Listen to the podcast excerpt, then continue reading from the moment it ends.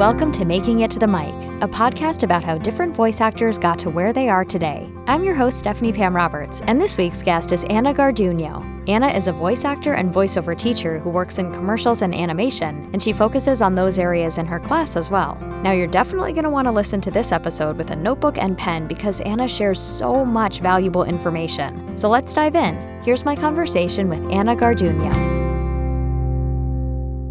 Hi, Anna. How are you today? I'm good, Stephanie. I'm excited to talk to you. Thanks for letting me be on your super groovy podcast. I'm very honored. Thank you. I'm so glad to have you. You know, this was you were on my list of people for a while and and I had a little hiatus and now that I'm back, I was like, got to call Anna right away. Well, I'm excited. I've been looking forward to it all day, honestly. Oh, yay. So I love to start by asking everybody a kind of similar question. How did you make it to the mic and what did you do before you were a voice actor? This is going to sound funny. I was a high school student because I'm very lucky. I got my first uh, voiceover job, which was a radio spot when I was 15. And actually, the way I got it is still the same way I tell people to try to get work now, which is uh, I was taking acting classes that were outside of my regular class. I grew up in LA and I went to school at Hollywood High, so it's not as crazy as it sounds to start taking acting classes at a young age. I was taking these acting classes, which were very expensive. And I thought, well, I need a way to earn some money to help pay for these classes. And I always tell people that the world of voiceover has always been just the best day job in the world for me. And it can be for a lot of people. And of course, it becomes people's primary job as well. But I started out looking for a day job, even though I was 15. And I thought, well, I, I could maybe do this voiceover thing. And um, my mom knew about um, a guy named Chuck Blore, who's since passed away, but he was quite legendary in the LA radio scene. And he had a production company. So I kind of did my own little young version of direct marketing. I got his phone number and I called his office every Friday for about five weeks. And I just would call and say, Hi, I'm 15 and I'm, I'd like to do voiceovers and I have a funny voice. And do you think I could do some, you know, as you can get away with when you're a kid? But the important part of the story was I was persistent about it and I was enthusiastic about it. And I was also very clear that I had a lot to learn.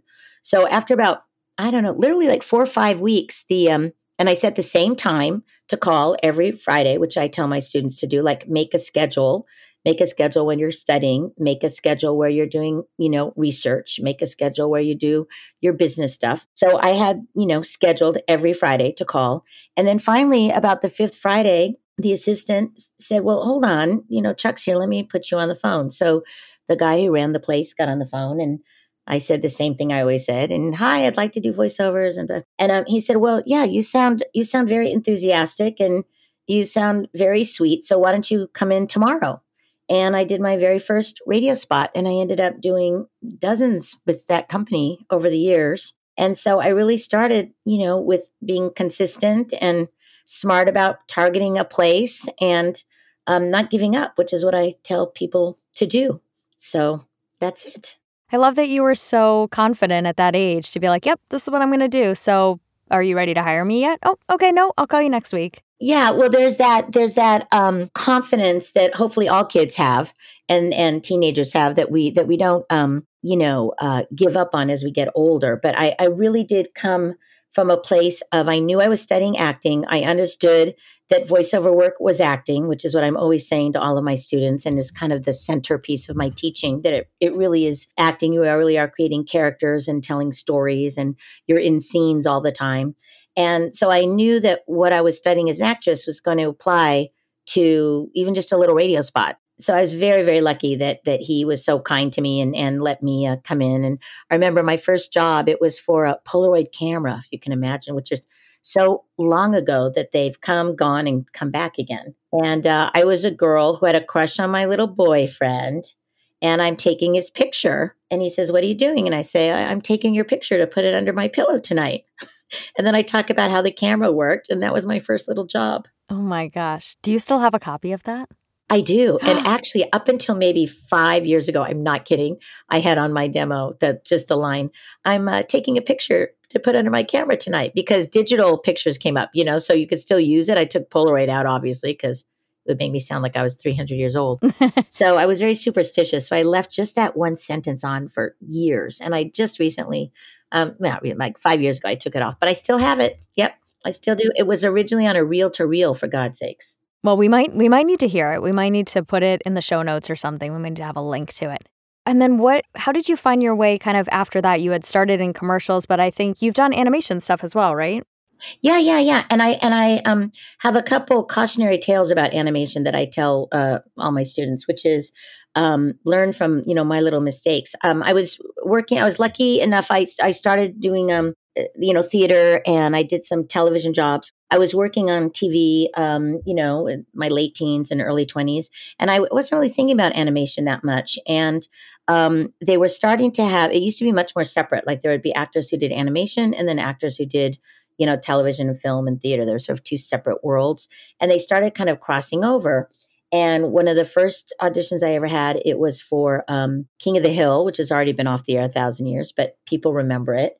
And I went into that audition because they were bringing in, dare I say, actors, not voice actors for it, which was dumb at the time. Even then, I knew that was dumb because it's the same thing. I'd never really paid attention to animation, so I didn't realize that women did a lot of animated uh, boy characters. I just had no idea about that. And so I went to the audition, and as is still the case when you do a new show, often they'll leave, you know, 10, 15 characters out on a table, drawings and text, and they'll say pick three.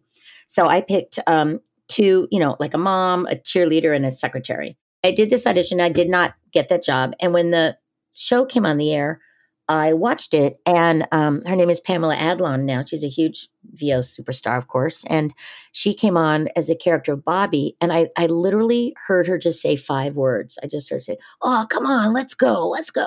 I, I just heard her say that much. And without trying, I knew I could do that voice. I just knew I could. And I wished I had known that before the audition because then I would have picked up the boy character and tried to do it. Mm. But I didn't know. So I tell my students it's very important to watch what's currently on the air, not just so that you have references, but so that you um, can identify and go, oh, wait, I can do that voice. Wait, I can do that. Because it might really, what's the word? It might really trigger new ideas for you that you don't even have until you hear them. So that's one of the reasons I tell people to watch animation. So after that, I started watching a lot of it and I was very lucky. I got to do, you know, a bunch of silly little things, you know, Hello Kitty, and I and, and a bunch of, you know, I started the Digimon thing a thousand years ago, and that's ended up being, you know, like a twenty five year job, and uh, which of course you never expect. And I've just been very, very lucky. But um, and my first boy character that I did after I learned how to do that, I always say is my it was on um, Rugrats actually. Oh no, it was on All Grown Up actually, and uh, you know, it was one of those. It was one of these, you know, Rugratty sort of voices, you know, like that. And um, I got the best direction I ever got in my life, which was the the director said because um, I was playing a boy, an obnoxious boy, and they said, "Can you sound more obnoxious?" I said, "Oh, yes, I can." And it was really fun. There was such freedom in playing, especially at that time, in playing a boy character, because you could be loud, you could be the one in charge, you could be the one like, you know, planning the escape. You know, you weren't just kind of giggling and howling and crying in the background, you know, and screaming. You got to you got to really be the protagonist. It was really fun. And I'm glad things have shifted now. And so now there's a lot of, you know, girl heroes and things like that, thank goodness. Um, but it, it was really great to get to do that. So I always tell people really watch watch what's on the air, not just to, so that you know what the market is and you know what the style of it is, but watch it so that you get inspired and you go, oh, wait a minute, I want to work on my mom voices. I want to work on my little kid voices. You know, it's, it's a, you can teach yourself so much of this at home, which is what I love about it. Yeah. Oh, my brain is like ping ponging. I've got a lot of questions kind of floating around, sparked by what you just said. But the first one is for those people who feel like okay, yeah, that, a little boy voice. Yeah, that sounds fun. I can do that. What are your kind of like little tips and tricks? Because I know it can be really fatiguing on the throat. It can be, but you know what? It's interesting. I think a lot of times when we start to do boy voices, the first thing we try to do is make our voices like, you know, lower and raspy and sort of like this, you know, tough guys. And that is hard on your throat for sure.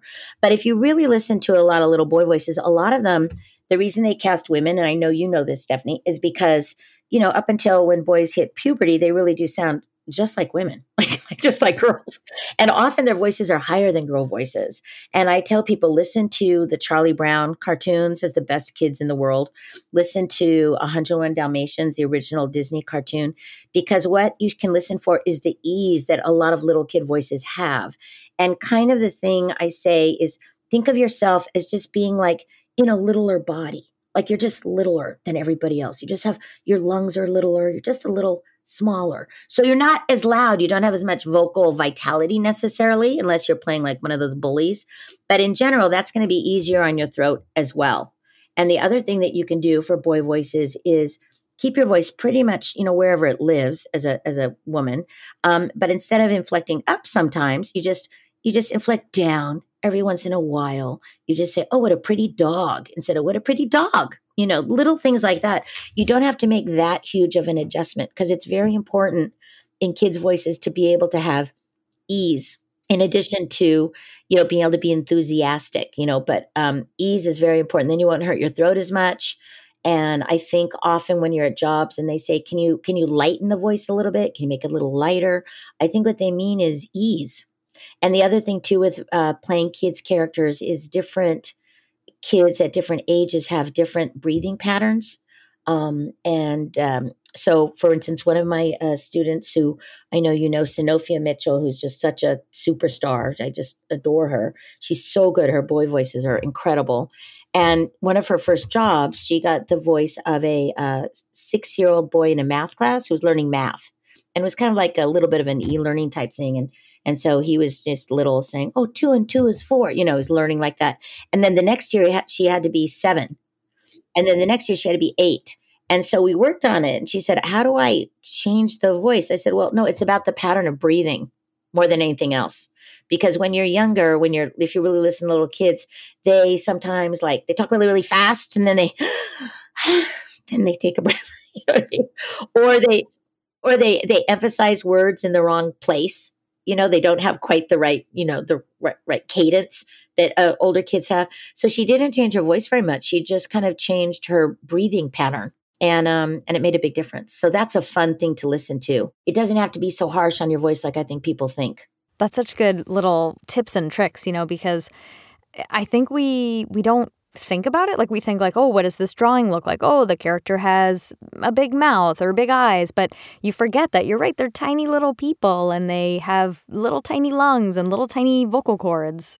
Yeah, they're just little, you know, unless you're really playing a, a a bully or something like that who's going to be very loud and crazy but um but yeah I, I i find that really helps me a lot to just think oh no they're just littler people just smaller just smaller breath there's a gentleness to children uh, voices. Even if you're like this screaming nasty kid there's still um there's a um, again they just don't take up as much room vocally. It's not as much vocal vitality when you're playing a kid.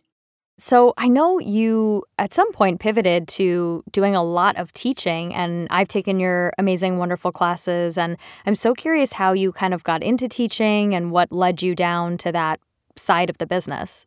Well, I loved having you in class. Well, um, I've had sort of two sections of my teaching life. Um, the way that I started initially was, and I'm sure this happens to you a lot, Stephanie, where friends of mine or people I know would come up to me and they say, Well, how do you get started? Well, what do you put on a demo? Well, how do you get an agent? Well, how did you decide? And it's a bigger conversation, you know, like people would say to me, Can I buy you coffee? And you just tell me how to do voiceovers okay, it's bigger than a coffee conversation. I can start certainly, but it's bigger than a coffee conversation. And I got to where I, if somebody, you know, wanted to ask me really and they had a genuine interest, I wanted to be able to really, you know, give them some guidance about what to do and what was entailed and what to do next. And so rather, I just, rather than turn people down and say, you know what, I don't really do that. I, I don't really have the time. I started actually with just some friends of mine who said, I said, look, I'm going to put together a class because there's like five of you that have been asking me about this. And let me just start and see how it goes. And they went, okay. so it started out was literally friends of mine who were actor friends of mine from other areas of acting. And I just, I had a four week class, which is what I still do now. And because um, I like to teach the kind of class I like to take, like I hear a class is six weeks and I go, oh, that might be a long time six weeks what if i don't like it so i teach a four week class as you know and then people can continue for another four whatever if they want um, so i taught this four week class and we just started with reading copy actually. And uh, I could tell when people were reading copy when they would bring their theatrical skills, which, which you know, they the people weren't um, adjusting enough for how the microphone, you know, the difference between being on stage or being on film, you know, things like that. They would try to um, have their voices be more conversational, more intimate, and they would devoice and they would lose all their vitality and they, you know, so or they would hit everything too hard. And it was pretty clear um, what I could do to help them initially, and also talk to them about where they could fit in. Basically, the same thing I do now. So I started doing that when I was, I don't know, about 25, and I taught for about a 10 year period. You know, I made extra money at it, which I loved and was very grateful for, and um, and it kept me on my toes too because every bit of homework that I give students, I do every week myself. Um, and as you know, it's usually like half marketing homework and half craft homework you know, where I want to listen to what's actually on the air as opposed to what we think it is, and then try to not mimic it, but try to say, okay, what are they actually doing there? What are they what are they doing when they're being very seductive? Like what is that? And, and you know, like in regular acting, if you if you know if you go in for a part of an attorney, are you the attorney who owns the business and is five thousand dollars an hour, or are you a social worker attorney who's overwhelmed and hasn't had a lot to sleep? depending on who you are, you're going to sound differently. You're going to speak in a different rhythm. You're going to have a different attitude. It's going to be completely different. So I started, you know, telling people, well, pay attention to this kind of commercial, this kind of animation, this kind of thing. And um, and everybody really seemed to enjoy it. And then a, a couple years in, people started asking me to help them put demos together because they didn't know where to find material. Because at that point, you know, people a lot of times were just thought, well, you can only put actual commercials on and it was a real catch 22 like well how do you get a job if you don't have you know the tools to let people know you can do the job so everything's gotten much easier now so anyway i, I taught for a long time you know from probably 20 i don't know 25 to 32 or something while i was doing my, all my regular stuff. And then i got uh, very involved in um, uh, i ran a production company for a while. And so i kept acting of course but i didn't have time for teaching anymore. And then when the um, production company ended because we had a, a, deal at Paramount and our deal ended. So I wasn't doing that anymore. I moved back to New York to do a play. And I thought, and people started asking me again, like, how do you get started in voiceover? So I just started a class again. And now I've been teaching here, you know, my God, like a 10 year period. And I'm just so thrilled that um, the community that I've met, um, you know, voiceover people are incredibly generous, I think, and with information and with contacts. And, you know, it's a really loving, wonderful community. And so I love that. And I'm very pleased to see people go forward because I've been in it so long that I know for a fact, you know, my agents have said to me, Oh, Anna, they love you, but they want to know like who who is new. Well, the new one is going to be my students get my students in there. Because there's in the world of voiceover there's more than enough work for everybody. There's so much abundance in the world of voiceover. There's, it's just such a huge and it's just it's exploded every year. It's just gotten bigger and bigger and bigger and more global. And um, so there's room for all of us you know? And i'm lucky that you know there's some things i just get to do thank god and and other you know things i still audition like everybody else. Um, but i'm glad that by teaching it gives me another um, area of practice and contact and you know it, it helps me feel um, like i'm a valuable part of the voiceover community. You know i'm doing more than just like paying attention to my own job or whatever. You know it's it's really grounding. It, it makes me a better actor every week that i work with everybody. It really really does. I just love it. I would say that you definitely are a very valuable member of the community because you you share your knowledge so generously in class and I love that the techniques that you give and everything like they're really actionable and i like that. I, I like that they're not like heady or um I don't vague. I don't know. They're very very actionable. Well again I, you know i try to teach the way that i like to learn which is let me try it and then tell me what i need to do next to get better and tell me why the thing didn't work. And now tell me let me practice and see where it does work and please point that out to me so i can know the difference you know so I'm really glad to hear that because that's one of my favorite things. You know, I, I study, as you know, with um, Larry Moss, who's such a phenomenal acting teacher. And he, one of the things I love about his class is you never leave the stage or a scene without knowing what to do next. You never do. And so I always really try to tell people in class, okay, do you know what you're going to do next? Do you know what your next thing is? What your next area is? What your next study is? What your next step is? Um, because I want people to move forward because I know it's very doable. And actors in general are so um, smart in terms of business. And I think it's lucky that I grew up in Los Angeles, where the two big businesses in that city are music and acting, you know? So anybody that I met with any kind of success was a successful actor, was a director, was a writer, was a musician. Oh, that's so interesting. Yeah. So I've always associated acting um, as a very, very viable international business. Like I've always thought of it that way. And um, so I, I know it's very doable for people. So I think that because I know that, I think people appreciate that and they go, oh, okay, it is doable. What an interesting kind of perspective and flipping the script if you, you know, if you think about it like so many people grow up in wherever and their parents are, you know, accountants and nobody ever did anything artsy in their family and they're like, "Oh, you want to be an actor? Oh no." And but for you it was like, "No, that's what people do here." yeah, my mom was a was a professional dancer.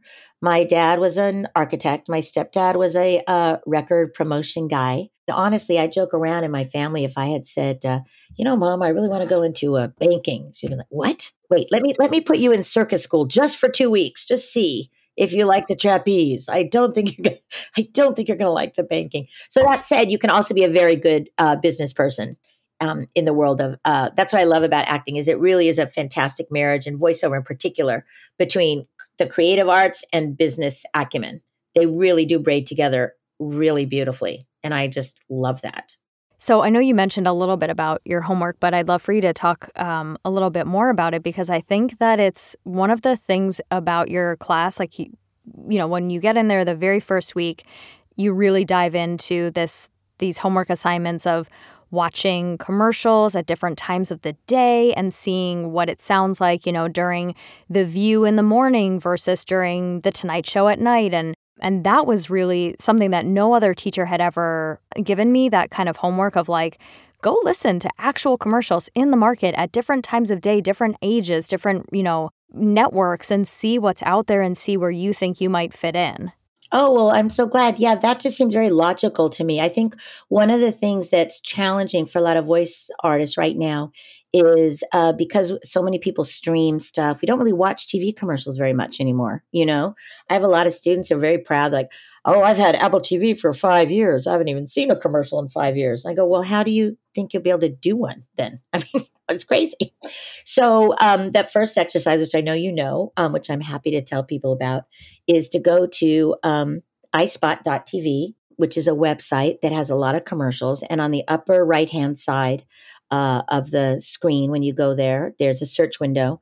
And if you put in Mercedes, you'll see you know 12 mercedes ads and then if you put in subaru you'll see 12 subaru ads so i tell people to watch five different car ads in a row because Lexus is going to sound sort of like this, and Subaru is going to be more like this, and Jeep Wrangler is going to be like this, so that you can hear the difference between them. Because as we know, if you are sent an audition for Lexus or Subaru or Jeep Wrangler, the only uh, direction you're going to get is to be conversational and real and talking to a friend. And they're, they're, they're three different people talking in three different places. I always encourage people, as you know, Stephanie, to come up with titles for the different types of announcers um, in commercials. Yes, and I love this too. One of my students did a Lexus ad, which was very relaxed and quiet and confident, you know. And I said, uh, What do you call that? And they said, I call that the I've earned it girl. I've earned it. Just so great. And somebody else calls that girl with white gloves at the end of the bar with the whiskey straight up. I'm like, okay, I know what you mean when you say that. So the, the title only has to make sense to you, right? And then the Subaru, um, which always ends, we've all heard Subaru and like love. It's what makes a Subaru a Subaru. Like it's so relaxed and easy, and you can hear the smile on the face. And I always call that the um, the save the planet mom. She's just going to save the planet. So that person is going to do Kashi, seven whole grains on a mission, and the Nature Conservatory, and public service announcements to stop bullying, and children's Tylenol. So once you get that category done, you can name it. They cross different brands. So like Lexus, for instance, the I've Earned a Girl is going to do um, Absolut Vodka, absolutely, and Omega watches, and international travel, and the American Express Black Card. She's going to do all the high end sort of stuff and luxury, you know, Lancome, things like that. Um, so by listening to five different car ads, you know, listening to the same category but different brands, you'll really get tuned to hearing what they sound like. So that when they say to you, um, you know, we do Lexus and do Subaru, friendly and conversational, that both times you're talking to somebody, but you're a different person in a different kind of a scene. So that's what I mean by it's really acting. You're always in a scene with somebody acting. So when I get commercial copy, I always tell people, okay, what what situation could I be in that I would say this first sentence? Like one of my pieces of copy, I love to give people the first two lines are, uh, I'm a huge car nerd, so I love Tesla. So I go, what would make me say I'm a huge car nerd, so I love Tesla. And then the rest of the copy, it's very announcery. It's all about all the things Tesla does. You don't have to wait in a gas station. Um, you can plug it in everywhere. Like it's all very announcery. So I said, what situation could I be in that I would say that? So I like to use my imagination and encourage my students. And I said, well, for me, this scene is my girlfriend's been trying to buy a new car for a month now. And like it's driving her crazy and she's almost going to give up. She's just so upset about it. So I come over to her house and she's sitting around with just like just dozens of brochures. And I say, okay, enough. I'm going to solve your problem. I know exactly what you want. I'm a huge car nerd. So I love Teslas. This is the one you should get. So that way I'm in the scene in the middle of a conversation. And that's what makes things sound conversational. Yeah. So it's really fun to do that. And the same thing is true with animation. You know, it's a real acting thing. Like, what's the moment before? What's the moment after? You know, where are you coming from? Where are you going? You know, I have animation copy where it'll be, um, you know, it'll be like, say, a queen talking about, um, you know, I'm going to vote against this war. Um, you know, as, as the representative of my people, I'm going to oppose it. So if you're in a council meeting, you know, like in a dungeon and you're hiding, then it might be very quiet and intense, kind of like that. But if you're at, uh, I don't know, like um, like an intergalactic UN, then it'll be much more announcery because you're talking to the world of people. So where are you? Who are you actually talking to? So they're very basic acting things that are very doable when you start breaking down the copy. So you don't have to just be winging it with a smile and just sounding generically happy or generically scary. Right. So that exercise is a great one for commercials. And then I also tell people pay attention to TV commercials because things that are that you hear in the car driving around or you hear on Spotify or you know, pre rolls on YouTube. They're designed to catch you in a different way. So they're very, um, they're a lot more in your face. They're they're louder. They're faster than national network TV commercials, which are, as you know, Stephanie, I like to call them voice unders because mm. in national network TV commercials, you are not the star of it. It's the image is the star of the show. You're just supporting whatever's happening on screen. And so if you think of it as a voice under, it helps everyone get much more intimate. They don't feel an obligation to fill the whole screen with their voice, you know? And I focus on those because agents and casting people, you know, they want to know that you can book that big national car campaign where all they do is talk like this incredibly quietly about the brand new, beautiful car. They want to know that you can do that nice and quiet and not be, it's a brand new, fantastic car because I'm on the radio. They're different genres. And once you start figuring that out, it's so fun. I just want to share one other example of a um, title that I love. One of my students um, is particularly good at all these sort of like high energy girls for like, you know, cover girl and Coppertone and things like that. And um, she calls those characters the uh, give me the ball girl. I said, give me the ball girl. What's, what's that? She says, well, you know, there's always a girl on the beach in a bikini playing volleyball who's going, give me the ball, give me the ball. So if you know that you're the give me the ball girl instead of the I've earned it girl, it's going to give you 90% of your read. It's going to give you your attitude, your volume, your pace, your tone of voice. And then you can spend that last 10% really playing with the copy. Like, okay, I'm going to elongate this word. I'm going to emphasize this a little bit. I'm going to add a laugh there. But you're on such solid footing when you start that then you can really put your signature on the on the spot. You see what I mean? So that's what I love about that. Same thing with animation because um, you know, uh, Bojack Horseman, as you know, is the one everybody is referencing now in terms of specs. And I had somebody say to me, "Well, you know, on Bojack Horseman, um, you know, the lead character, it's just Will Arnett and they just cast him because he's famous. And I said, you know what? I don't think so.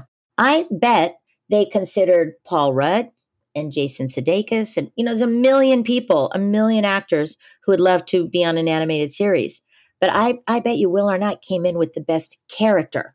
Now, the fact that you know who he is, fine, but most of America doesn't know who Will Arnett is. They don't know. They just know that Bojack Horseman is a really funny, full of himself, usually drunk, feels sorry for himself, lovable ex sitcom star.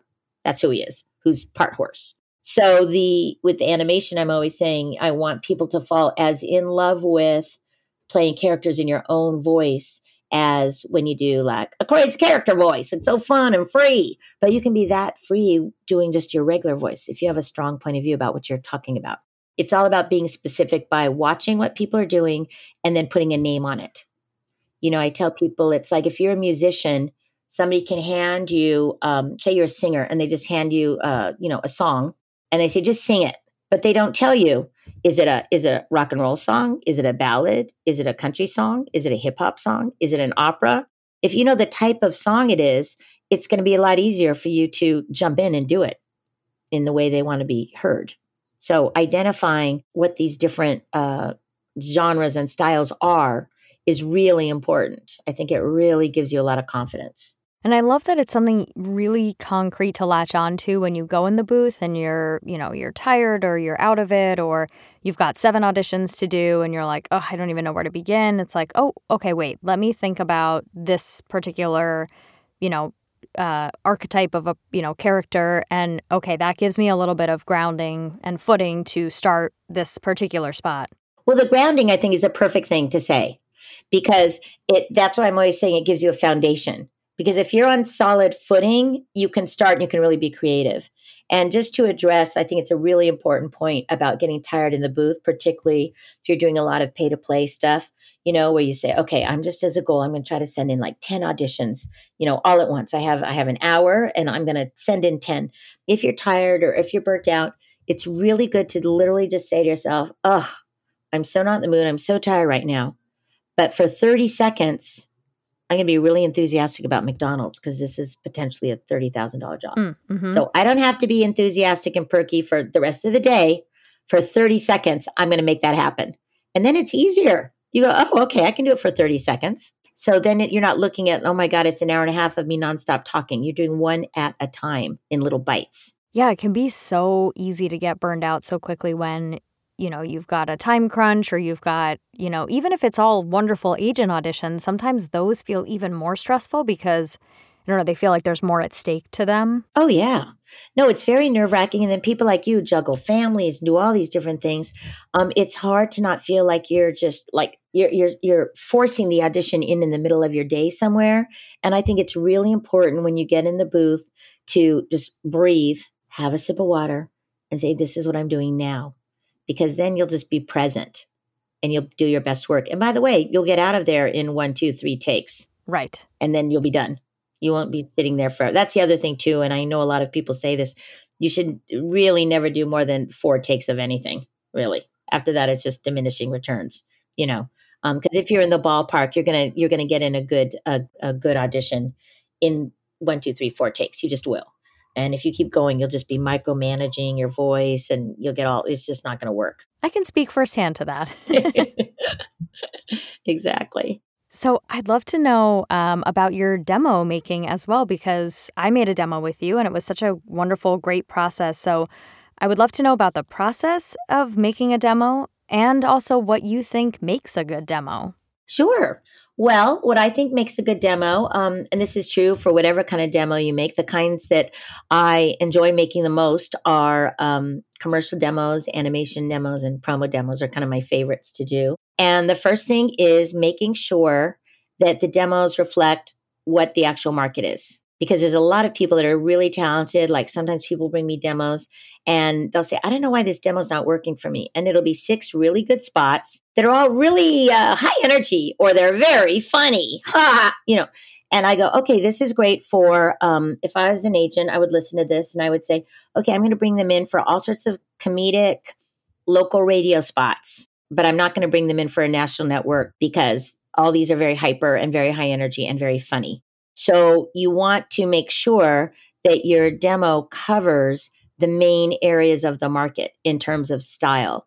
You also want to make sure that um, I feel very strongly for a commercial demo that you do not use anything that has already been recorded, um, because I promise you it can be some obscure thing you heard at three in the morning, and the the agent will go, "Oh yeah, that's uh, Jon Hamm's thing," and then they're thinking about Jon Hamm. They're not thinking about you. So don't do anything that's already been recorded.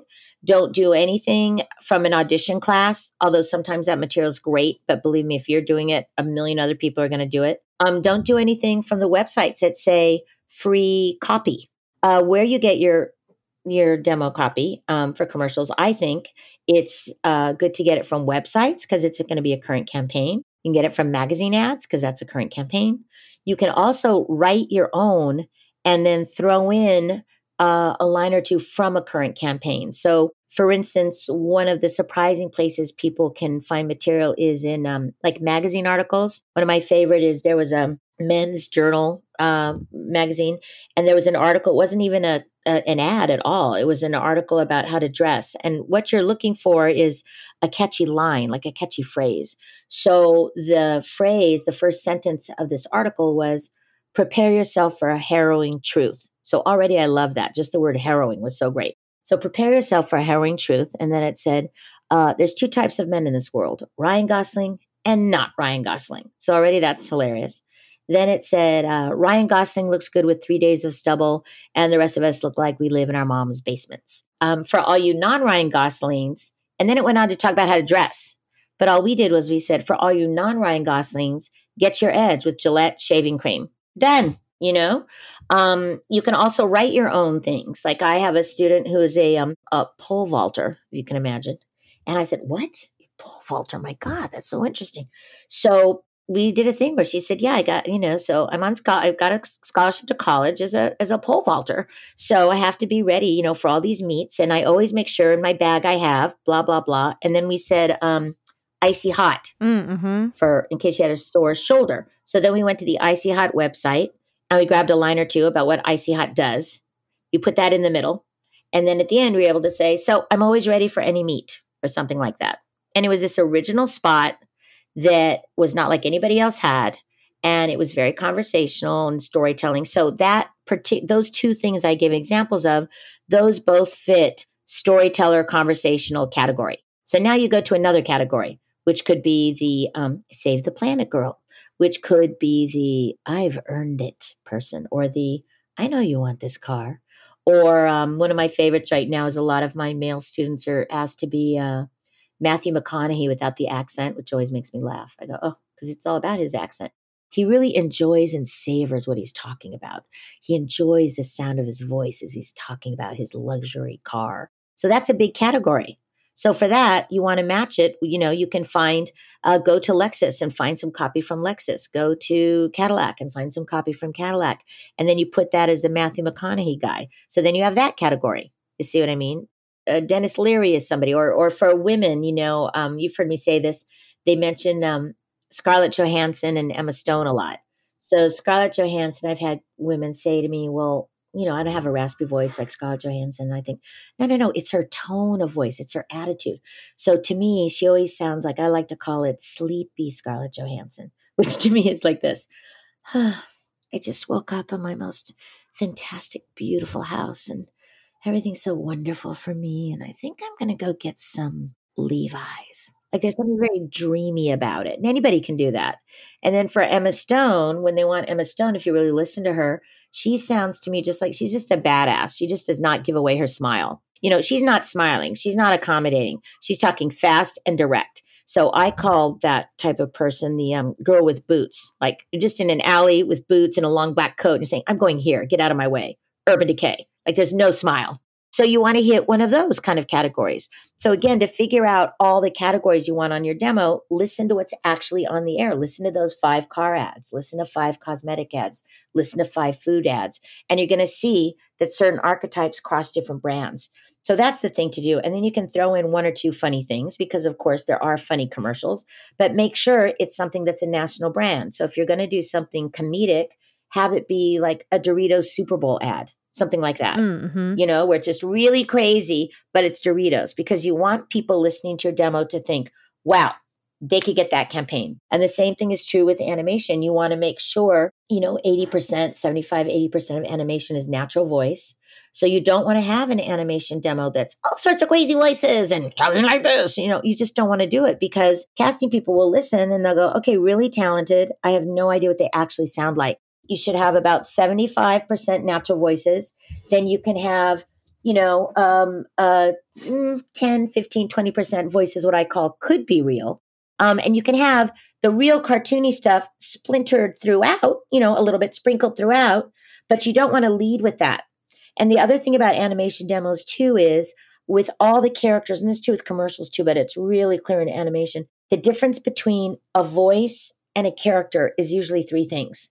If you're a character, you're able to establish what you are. You know, you're a bear who's in high school, you know, where you are, you're in the hallway, and what is the conversation or the event you're in the middle of? You're asking a hedgehog out on a date. So that's when they say, we want a character, not a voice. That's what they're talking about. Do you sound like you're in the middle of a scene? And one of the things, the best ways you can do that on a demo or also in auditions is to try to think about for animation, if it's true commercials too, but we're talking about animation now, is if you can establish a sense of location or a sense of place, it's going to bring your audition alive. So when you see animation or you're creating an animation character, really think about like where are you and where like what room are you in? How close are the people you're talking to? Are they right next to you? Are they running down the hall? Where is everyone? So the example I use for that is um I played a character once who's a bad mom and they wanted just natural regular voice. And so they said uh um the the line was uh, just a minute honey, I'm teaching Bobby fractions. All right, Bobby, that's four parts vodka and one part cranberry. So clearly it's a terrible mom. So that's funny in itself. But it's better if you add location like this, where you would go, just a minute, honey, I'm teaching Bobby fractions. All right, Bobby, that's four parts vodka, one part cranberry. So it's the same joke, but it's clearer because we have a sense of location. And now I sound like I'm someone in a house, not somebody just reading a funny line, you see? Uh, yeah, I love that. I love the idea of even if you don't know, you have to make it up so that it gives a full life to everything. I love how you were suggesting to, you know, taking being creative with where you get the copy. I my husband always jokes that he's gonna make a demo someday. He's not an actor at all, um, but we had a bag of pretzels on the table while we were eating lunch, and he just turned it to him and he was like. Snyder's of Hanover, and just like read the back of the pretzel bag, and it was great demo copy. That's exactly what you can do.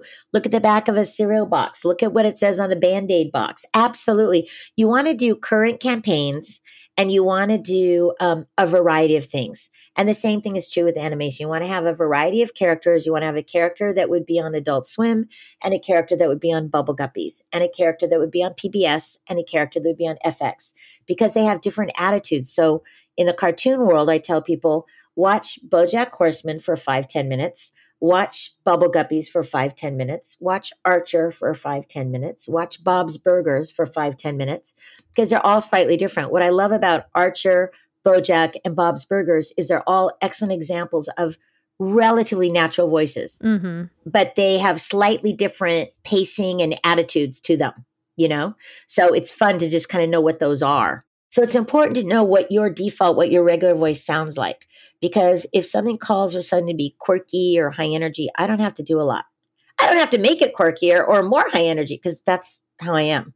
So I'm very aware of like what's been nominated for Oscars, what's been nominated for Emmys, what's the, you know, what are the biggest shows. And you can, you don't have to even spend that much time. You can take 10 minutes and get the vibe for a show or movie trailers are fantastic. You know, look at the mover trailer um, for Inside Out. It's got five men and five women on it in three minutes. And write down what they are. Write down, like, you know, grouchy 10 year old girl, uh, clueless, dumb dad. You know, write down what they are because you start to see, oh, all, there's all these archetypes. And, and so that you know what they are. So then you know kind of what to put on a demo. You're not just putting on your quacky voices, you're putting on archetypes as well. There's a lot of teenagers. There's a lot of, there's a lot of parents. There's a lot of things in school. Um, comic books is a great place to get um, material for animation because comic books are written in a very particular vernacular. So you can take, you know, I tell my students grab a comic book that's in a jungle, one that's in a school, one that's in outer space, and one that's in a war. And then, you know, you need to have like a, you know, like a queen or a girl hero or a king or a wise elder. And for that, um, you know, I literally will pull lines from Antigone, from Medea. You know, you can pull lines from plays are fantastic. And nobody knows where it comes from. And it sounds fabulous, you know? That's awesome. That's a lot of amazing, amazing um, advice. So, before we wrap up, I would love to know I know you've given us so many things to think about, but do you have like one favorite piece of advice that you give to voice actors that are just starting out? Yeah, my favorite piece of advice is you can do it. There's more access than ever before, and there's more work than ever before. And to get started, watch cartoons, watch commercials, um, listen to books on tape, whatever area you're interested in, listen to them and say, I can do that, and write down what that is and make a list of all the things you think you can do. Yeah. Well, thank you so much for sharing all of your insights and little tidbits from your the things that you teach in your classes as well. This has been so cool and I think I think people should go back and listen to this episode again with a notepad and take notes and have a good starting point for uh, you know, for some new techniques. Well, thank you so much for uh, for asking me, and, and uh, talk to you soon. I hope. I'm so thankful for Anna sharing her techniques so generously with us today. I've taken her class several times and always walk away feeling empowered with actionable techniques and ideas that I can apply when I get in the booth. And if you haven't tried the homework she suggested about watching different types of commercials or animated shows, I highly recommend it. If you'd like to learn more about Anna and her class, I'm linking her website and socials in the show notes, which you can find at my website, makingittothemic.com. Please make sure you follow or subscribe to this podcast where you're listening now so you don't miss an episode. Thanks so much for listening, and here's a little preview of next week's episode.